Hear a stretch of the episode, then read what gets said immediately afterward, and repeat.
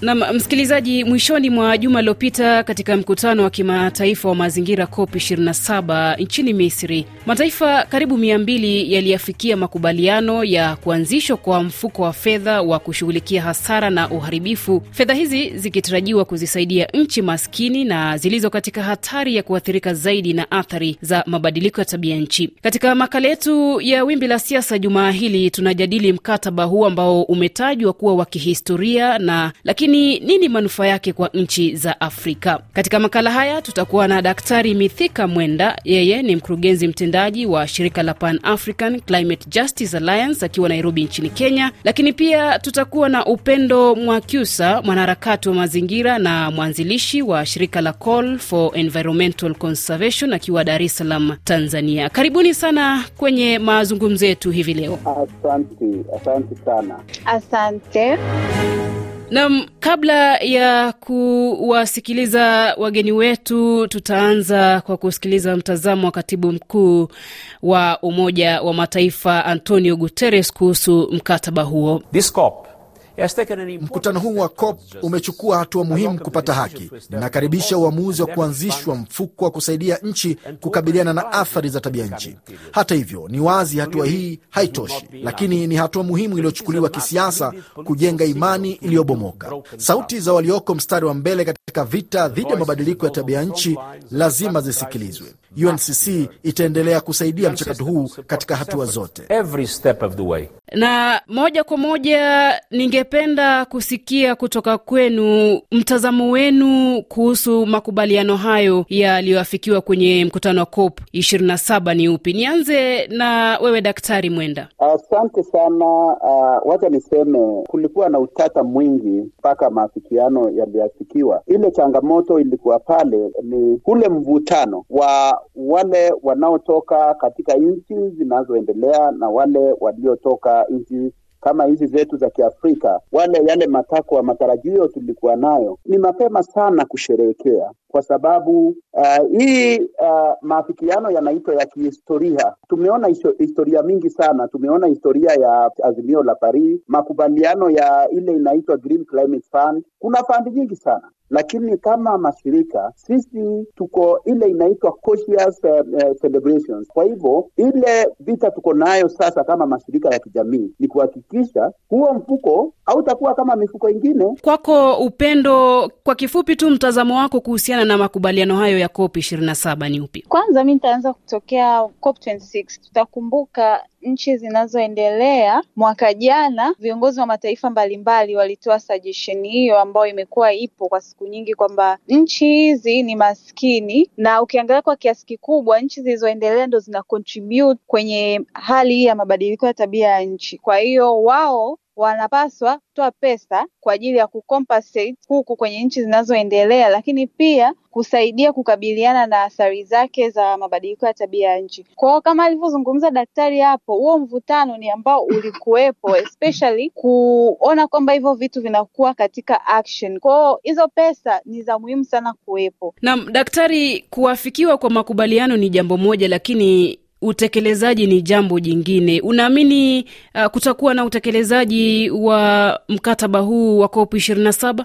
Ah, ndio nasema na waadvise eh, watu wale wa nchi maskini, wale waliotarajia makubwa, hapo ni mapema sana kusherekea, kwa sababu sisi tuko na tashwishi. Huenda huko Misri, kwa sababu ya ile presha tuliweka kama mashirika ya kijamii, kama nchi maskini sote wale kwa shingo upande wale wanaotarajiwa kutoa fedha hizo uh, walikubaliana wali tu shingo upande, sawa, unataka ili fandi chukua, lakini tutaona utaenda wapi baadaye. Ni lazima tuhakikishe ile hatua ingine tunatarajia ni kwamba eh, kuna ile kamati, tukiona vile yale yatakapoendelea ndivyo tutasema sawa, tuko na fund iko na pesa. Moja ya sababu kubwa iliyochelewesha kukamilika kwa mkutano wenyewe ni tofauti za kimtazamo ambayo daktari amezungumzia hapo baina ya nchi zilizoendelea na zinazoendelea. Pengine huoni hii ni sababu tosha kufanya mfuko huu kushindwa kuanza kazi kama matarajio ya wengi? Hiyo ndio hofu tuko nayo sisi kama mashirika ya kijamii, na ndiposa uh, ile presha tunataka kuendelea sasa ku, ku, kuweka kwa mataifa yaliyoendelea ni kuambia sawa, umetengeneza huo mfuko, tunataka kuona pesa hapo. Kwa hivyo tunaweka pressure kutoka mashirika mbalimbali. Ile kampeni tulikuwa tunaweka huko huko haitakufa, na ndio tuna saa hii tuko na majadiliano kuonyesha sawa, tumewaweka pressure, wameweka huo mfuko, lakini sasa kuweka mfuko ni kitu moja na kuweka pesa ni kitu ingine. Kwa hivyo ni lazima tusilale. Uh, Upendo, ni kuja kwako. Licha ya makubaliano haya kupongezwa, uh, nchi kadhaa zimeonyesha masikitiko ikiwemo Ufaransa na Uholanzi ambazo zinasema wachafuzi wakubwa wa hewa bado hawajawajibishwa. Huu ni ukweli kiasi gani? Hilo ni swala ambalo ni la ukweli kimsingi, lakini sasa, yani, hatupaswi kuendelea kustiki katika kulalamika kwamba wame sawa, machafuko yamefanyika, huo uchafuzi wa mazingira wamecontribute kwa kiasi kikubwa kupitia hizo emissions, lakini sasa mwisho wa siku kitu kikubwa kinachohitajika hapo ni commitment kutoka kwa hayo mataifa ambayo sasa yao yenyewe ndo yana hizo changamoto commitment katika lengo la, hatuwezi kusema tutawaadhibu physically au kwa namna ipi.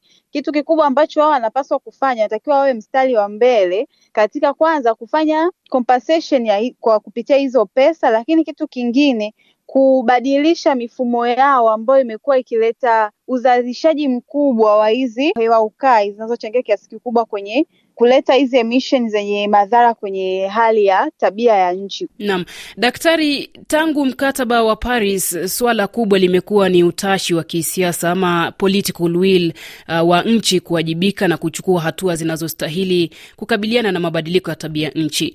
Unadhani hali itabaki kuwa vilevile kwamba bado viongozi wengi hawana hasa uh, kutoka nchi zilizoendelea wanakosa ule utashi wa kisiasa au political will? Nikikuja kwa yoyote unasemea una ya, ya ya political will na hayo mengine, ni ukweli political will iko wapi? Kwa sababu mambo ya huu mpito wa mabadiliko tabia nchi inaelekea kuwa na ule mwelekeo wa kimaendeleo. Kwa hivyo ukiacha kama hayo fossil fuel, unajua hiyo ndio inakufanya kimaendeleo. Kwa hivyo ukiambia wale wale wazungu kwamba ni lazima wasitumie utatumia nini ama tuende kwa kawi safi? Hiyo ni majadiliano mangumu sana, na ni kwa hivyo inaelekeza maendeleo ya watu. Kwa hivyo haitakuwa rahisi kwetu Afrika na huko kwa nchi zingine zilizoendelea. Naam, tukimalizia makala yetu uh, hivi leo, kwako Upendo, baada ya makubaliano haya, nchi za Afrika unaziona katika nafasi gani kuwa na uwezo wa kukabiliana na athari za mabadiliko ya tabia nchi? Nianze kwako Upendo, kisha Daktari Mwenda. Uh, kwa nchi za Afrika kama mkataba huu utakuwa implemented kama ambavyo makubaliano yamekubalika ya, ya, ya itakuwa na athari kubwa sana katika nchi za Afrika. Kwa hiyo mimi nadhani kikubwa ni hawa viongozi wetu kuendelea kupush hizi agreements ziwekwe into implementation, ili kusudi kwamba matokeo sasa yaweze kuwa chanya na ya juu kulingana na changamoto ambazo tupo nazo. Kukabiliana na mabadiliko ya tabia nchi tutahitaji eh, eh, usaidizi kutoka kwa mataifa yaliyoendelea, lakini ya muhimu ni kwamba ni lazima tupeleke hayo hayo majadiliano katika jamii. Hayo majadiliano wakati mwingine yanakuwa mbali sana na wale watu waathiriwa. Ni lazima tukijenga ustahimilifu, yaani resilience, ni lazima tuhakikishe yule mwananchi yule wa huko chini kabisa anaweza kustahimili hayo yote yanaendelea kujadiliana. Naam, ni washukuru sana uh, Daktari Mithika Mwenda, mkurugenzi mtendaji wa shirika la Pan African Climate Justice Alliance ukiwa Nairobi, lakini pia Upendo Mwakyusa, mwanaharakati wa mazingira na mwanzilishi wa shirika la Call for Environmental Conservation ukiwa Dar es Salaam, Tanzania, kwa kushiriki kwenye makala haya ya Wimbi la Siasa juma hili. Asante sana, nashukuru. Asante sana. Nam msikilizaji, kufikia hapo tunafikia tamati makala ya Wimbi la Siasa jumaa hili. Umekuwa nami Minzlet Jai, kwa heri.